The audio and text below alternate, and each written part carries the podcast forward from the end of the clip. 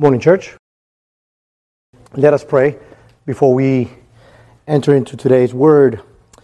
Father, thank you once more, Lord, that we are able to gather Sunday morning to praise your name, exalt who you are. You are Savior. Lord, teach us today a bit more about you. May we decrease today and you be exalted through your word. Lord, open up our hearts to the gospel.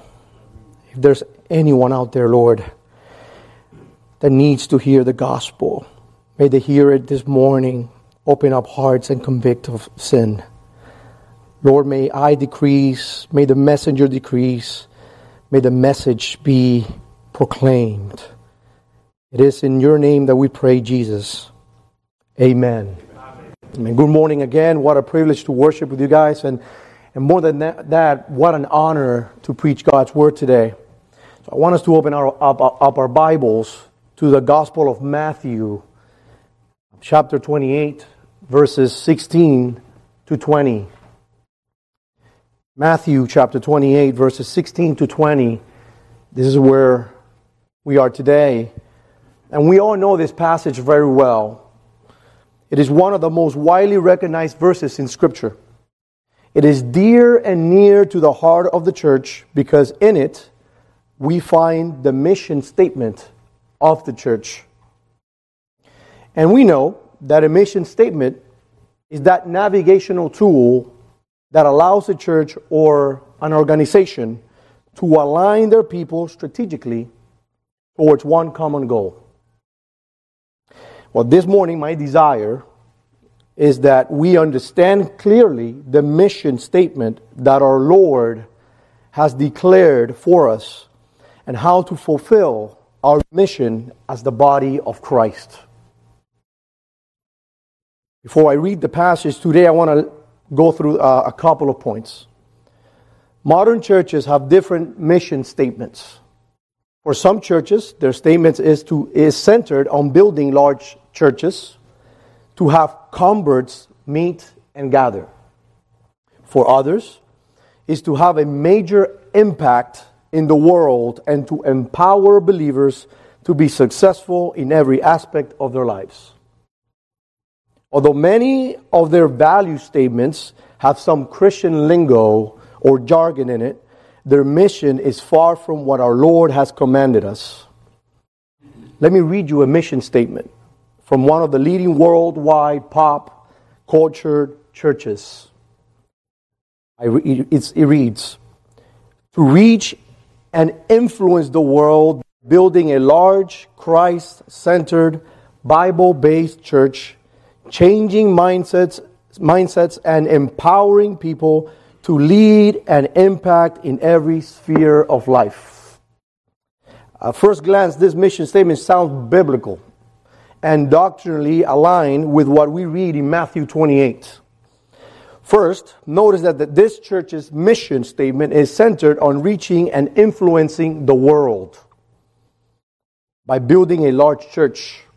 Quite opposite to what Scripture teaches. We don't reach the world by making it, our priority to build large churches, nor, nor our goal is to change people's mindsets, but preach the gospel and have God change their hearts. There is no coincidence that this worldwide church is in decay and is going through major scandals. Many of their hip, tight, shirt wearing pastors are being disqualified left and right. And why do you ask? It is because they didn't get the mission statement right from the get go. Their mission is to influence the world by creating light shows, by creating a million dollar band and giving concerts, by entertaining their converts and never talking about sin. Their sermons are, are full of feel good lift me ups, motivational speeches. So, what is the mission statement of the church? Let me define it for you. This is my own definition. The central mission of the church is to glorify God by the fulfillment of the Great Commission, to go out and preach the gospel of Christ and make disciples of all nations and to add true worshipers to the kingdom of God. That is the mission. It is imperative that we get this right, beloved. Because when we get it right, we understand that everything we do is centered towards one goal, which is to make disciples. Then everything else makes sense. Ministries, fellowship, Christian friendships, Sunday services. We realize this is all, these are all tools to equip the saints to make disciples. That is the goal. But today's church has gotten it way wrong. We were sold the illusion that the church's goal is to satisfy our own needs. We choose our churches because of how elaborate the children's and youth ministry is. And our worship team must be up to par with secular bands. If not, this is not the church for me. And don't get me started with the preaching. They better not preach about any personal accountability. No, by all means, it is not my fault. This is how I was born. There is no such thing as sin. Dangerous. Now, let us read the passage this morning and allow the Holy Spirit to speak to us and show us how to fulfill the Great Commission. And as we go through the passage, may our hearts understand and commit to the mission, the mission of the church. Let us read Matthew 28, verses 16 to 20. Excuse me.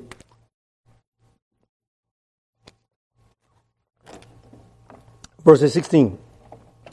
Now, the eleven disciples went to Galilee, to the mountain which Jesus had directed them. And when they saw him, they worshiped him. But some doubted. And Jesus came and said to them, All authority in heaven and on earth has been given to me. Go, therefore, and make disciples of all nations, baptizing them in the name of the Father, and of the Son, and of the Holy Spirit, teaching them to observe all that I have commanded you. And behold, I am with you always to the end of the age. Amen. I've titled today's message, Go Make Disciples, the church's mission. And today we have four points, but I'll go over only two for time's sake. And then next time, when I preach, I'll go over the other two. There's so, so much to say about this passage. I wanted to do some justice to it. These points are words that will help us understand the mission of the church and help us fulfill that mission. And these are the points. I'll give you the four points, but I'll only go over the first two. Number one, availability. Number two, power. Number three, obedience. And number four, promise. Let's jump into number one, availability. Well, now, the context of the passage, we all know it. Christ had recently been raised from the dead. He had met with his disciples a few times before, not only the 11, but also the women who followed him. Jesus had instructed his disciples to go to Galilee, where he was to meet them at a disclosed location.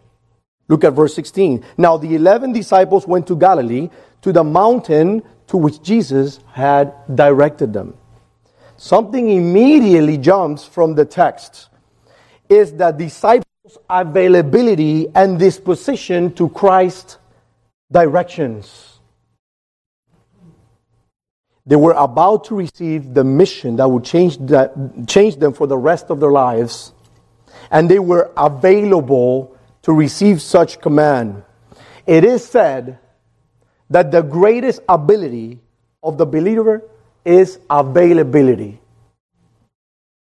To be available is to be used by God for His purposes. Keep that in mind. So, the first clue that the passage gives us to fulfill the Great Commission is to be available. This reminds me of Isaiah when the Lord asked, Whom shall I send and who will go for us? Isaiah immediately responded, Here I am, send me. Isaiah 6 8.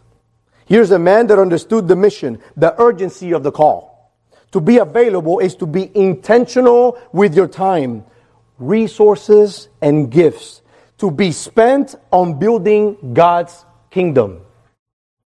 Beloved, the reason many Christians today are not available for God's purposes is because they are building their own kingdom instead of God's kingdom. Now, American Christianity has integrated within church the philosophy of the American individualism, a hyper focus on oneself. We are taught that we must thrive and have a pursuit of happiness, sacrificing for the American dream, growing our portfolios, be property owners, have a hefty retirement 401k account, and wait for our retirement. And that's it. And that is our purpose. That's a lie. This is the lie that Christians in America are living today, unfortunately. Instead of being available to others, especially when it comes to the service and reaching the lost, we are quickly available to our own desires and yearnings. It is easy for the church to lose their goal and focus on the Great Commission when prosperity is always knocking at its door. Now, I work at a bank, as many of you know, and throughout the years, many customers come in their time of need to have me refund overdraft fees. You know those. $35 fees. Nobody lo- likes them, right? Yeah. My job, main job is not to refund the fee, but to educate the customer on how to avoid future fees. How to how to get a hold of their finances. Granted, not, any, not in every scenario means that the customer, customer mismanage their finances, but a good majority of the time they have. And one way for me to educate our customers is to go through their bank statements and look through their monthly spending and dissecting where they can stop unnecessary spending. This might look intrusive at first, but as I'm quickly, go, quickly going through their monthly transactions, the customer realizes that their problem is not that the bank charged them a $30 fee, but that they have a habit issue. They have a bad spending habit. See, I've come to realize that what matters most to them at the most at that time is where they spend most of their money and resources. So when I finish giving them a small financial education, they quickly realize that they have misplaced priorities. And why do I say this? Because I often wonder if God were to show us our life statement, so to say, so to speak, where would we find our priorities to be? We are available only for us. Are we available only for us or for the building of His kingdom? I find that we are most available for the things that acquire and hold our hearts. Matthew 6:21 says, "For where your treasure is, you know the rest.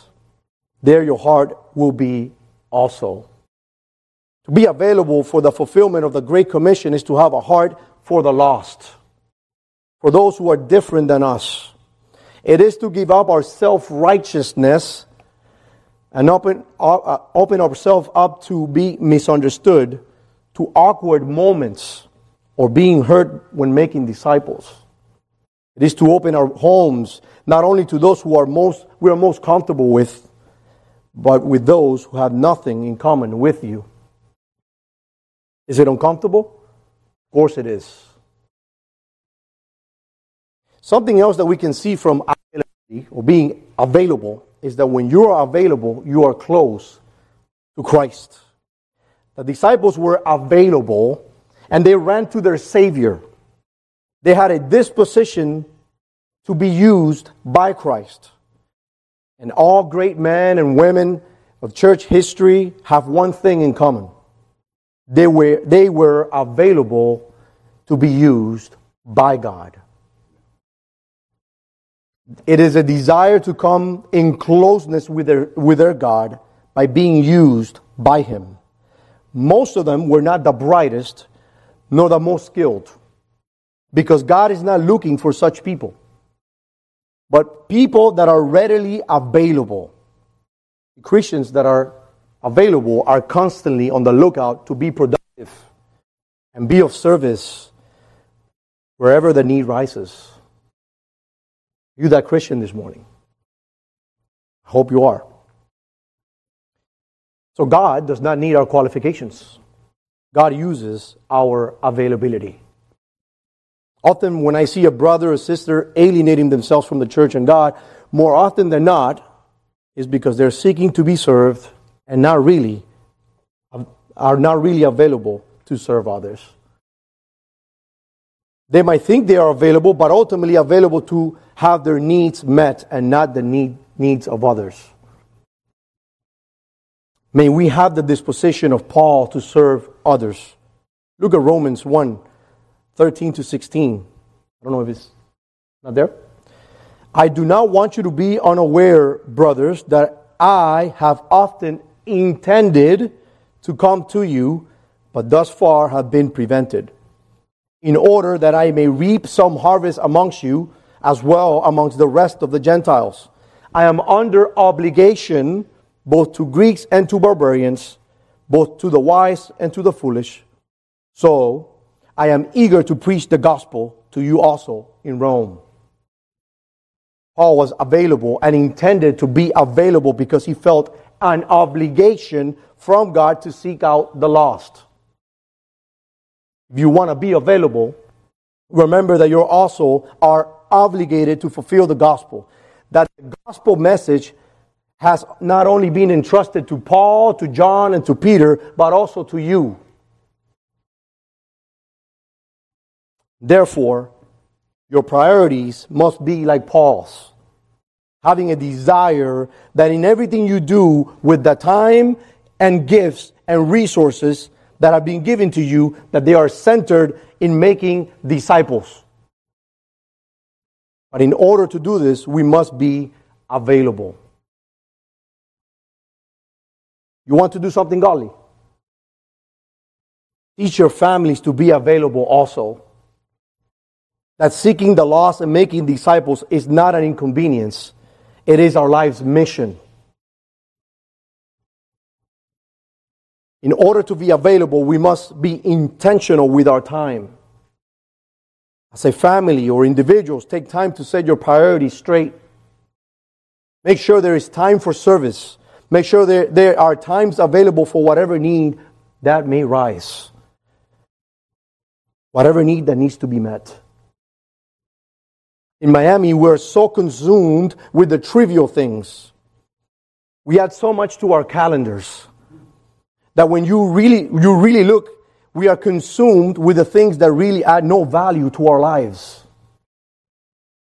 Be intentional in not to inundate your family's schedule with trivial, irrelevant, and inconsequential things. Things that bear no purpose for God's kingdom nor bear any reward in heaven. Separate yourselves from the mentality of busyness that busyness means productiveness. That's a lie. This is not necessarily true. Greek philosopher Socrates said, Beware the barrenness of a busy life. That is so true. Because when we are busy about our own things, we lose, the perspective on the things that really matter. We get pulled into this, the things of the world. We tend to conform to the things of this world. We are busy. We tend to be in neutral. And it is we tend to neglect our relationship with our Lord and others. Now, don't get me wrong. I know, I understand that we have busy lives. I, I get it. For the most part, we all work hard and we have long hours. I get that too. What I'm saying is that whatever other time and energy you can spare, spare it for the things that will benefit the kingdom of God. Charles Spurgeon said this Serve God by doing common actions, in a heavenly spirit. And then, if your daily calling only leaves for cracks and crevices of times, fill them up with holy service. Be available with the time you've been given. We have been taught the wrong idea that only pastors and leaders are responsible to work overtime, that they ought to work full time and also spend their souls, spend their time for souls and caring for others. No, beloved, this is a, this is a team sport. We are called, we're all called to make disciples and to use our time and be available for holy service. We feel proud when we hear that our pastor, after long hours of a day, quickly stops whatever he's doing with his family and goes to a hospital and preaches the gospel to a dying soul. We get happy about that. And we should.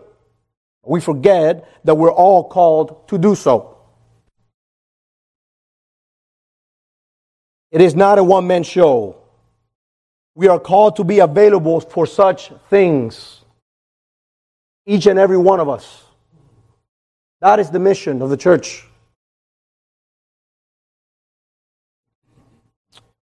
Ultimately, it all sets on how we view the Great Commission.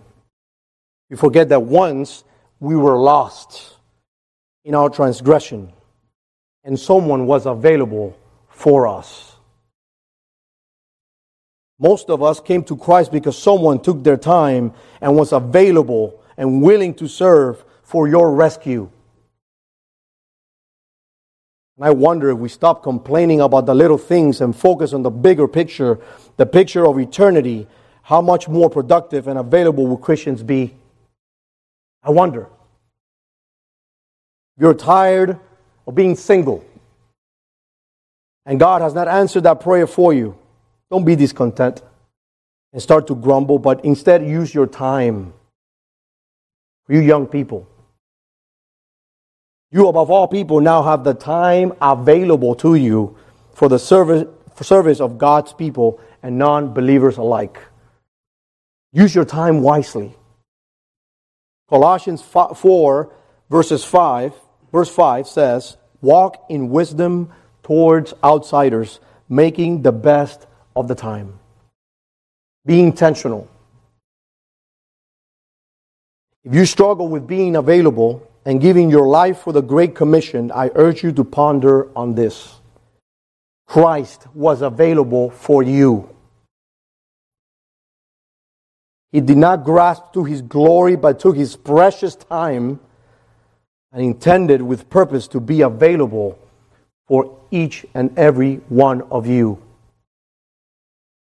And it is exactly the same mindset that we all should have. Philippians 2 5 8 says this Have this mind among yourselves, which is, which is yours, is yours in Christ Jesus, who, though he was in the form of God, did not count equality with God a thing to be grasped, but emptied himself by taking the form of a servant, being born in the likeness of men and being found in human form, he humbled, hum, humbled himself by becoming obedient even to the point of death, even death on the cross. That is the mindset. Not holding on to ourselves, to our precious time. It is to be sacrificial. It is to think of others that are there. They need the gospel. Hope we have this mindset. This is the mindset that we ought to pursue and act, be selfless to others, and the rescue for those who, like you once, are now perishing. Point number two power. Another element that must be present to fulfill the Great Commission is power. If we take a look at verse 17, we notice that the disciples were available to our Lord's calling, but even though they were available and willing to serve and to be used by our God, they still doubted. And when they saw him, they worshiped him, but some doubted. being available is ultimately not enough to fulfill the Great Commission. Because even in our best day, with our best intentions, we still have our doubts and our weaknesses.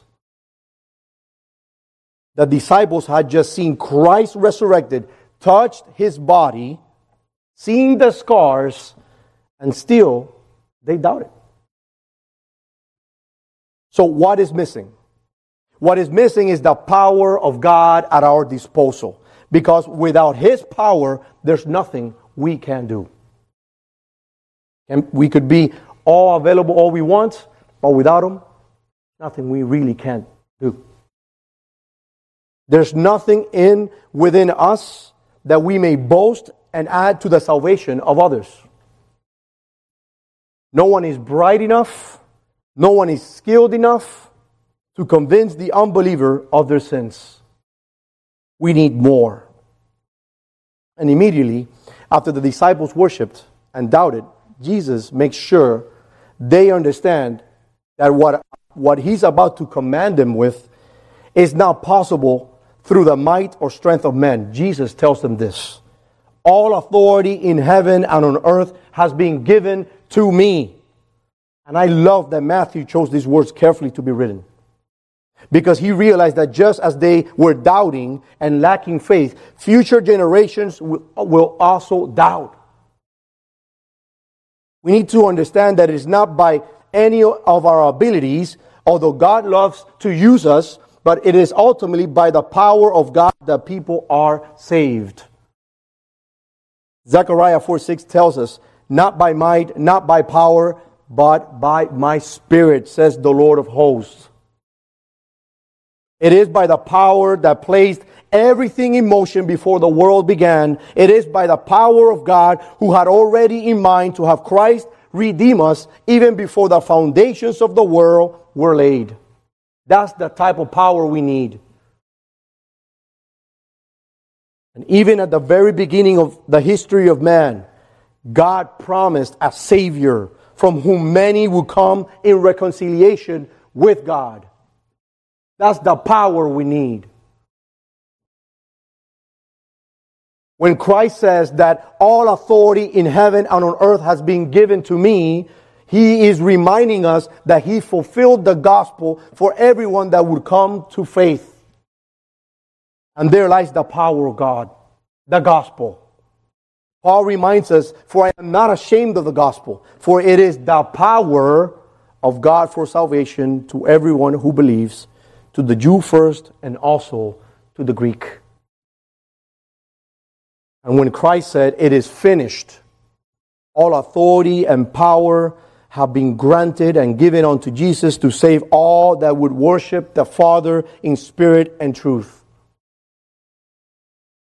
Why wouldn't we join the best mission and be available to the best mission of all? Why wouldn't we? When the leader of such mission has full authority and power. The same leader whose heart is to bring men closer to God, is he not worth obeying? John 17, verse 2, gives us a parallel passage about Christ's authority. And I hope that maybe this will clear it for us a, little, a bit further. It says, Father, this is Jesus praying, the hour has come. Glorify your Son, that the Son may be glorified in you. Since you have given him authority over all flesh to give eternal life to all whom you have given him. That is his authority. That is his power. That he is constantly seeking out the lost. So when you doubt your place, your role in the Great Commission, when you doubt in practicing your gift for, for service, remind yourselves this it is Christ that has full control over all men. He knows who will come to the Father because the Father gave them to him. There is security in our Lord. And all that He's asking you is to submit to that authority. Come and co labor with Him. Come and be partakers of that authority that Christ possesses.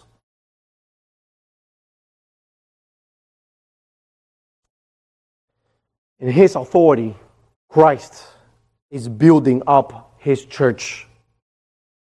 Christ is not building his church so that we may have a place where like minded people gather and feel understood and separated from this world. That is not his purpose. No. Christ is building up his church to equip the saints for the work of ministry, for building up the body of Christ. Ephesians 4 12. In order for this to happen, the fulfillment of making disciples must take place. And Jesus promised this will happen. In Matthew 16, when Peter answered the question, But who do you say that I am? And Peter replied, You are the Christ, the Son of the living God. Jesus said, And on this rock, not on Peter, on that statement, I will build my church, and the gates of hell shall not prevail against it. It is a promise. The Great Commission will be fulfilled. Why don't we partake in it?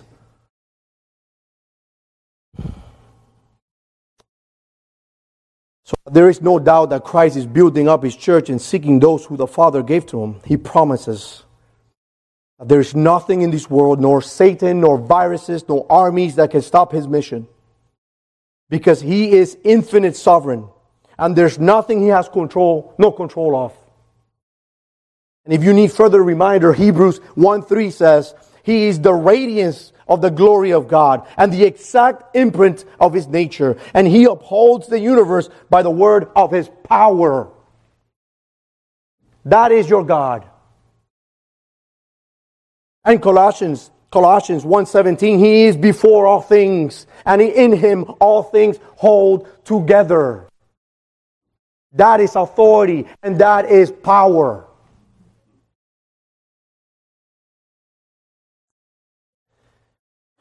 Beloved, all that we're being asked is to submit and to be obedient to this all sovereign and magnificent power we can rest assured that we are useful for the gospel and making disciple because the one that calls us is faithful and true. He's beyond all things and nothing moves, not even a chromosome without him saying so. Isaac Watts beautifully said this in his song. The song is titled, I Sing the Mighty Power of God. Many Many of you know it. And he said, There's no plant or flower below, but makes thy glories known. And clouds arise and tempests blow by order from thy throne. That is power. That is the power we need to fulfill the Great Commission. Because that is our mission. And as John Piper said, Oh, that we might stand amazed and full of faith and unshakable boldness at the authority of Jesus Christ over the world and at his unstoppable mission of God. May we submit to his power and authority and obey his command that we make our life's mission Christ's mission, which is to fulfill the Great Commission, to make disciples and to build up the church for Christ and his glory.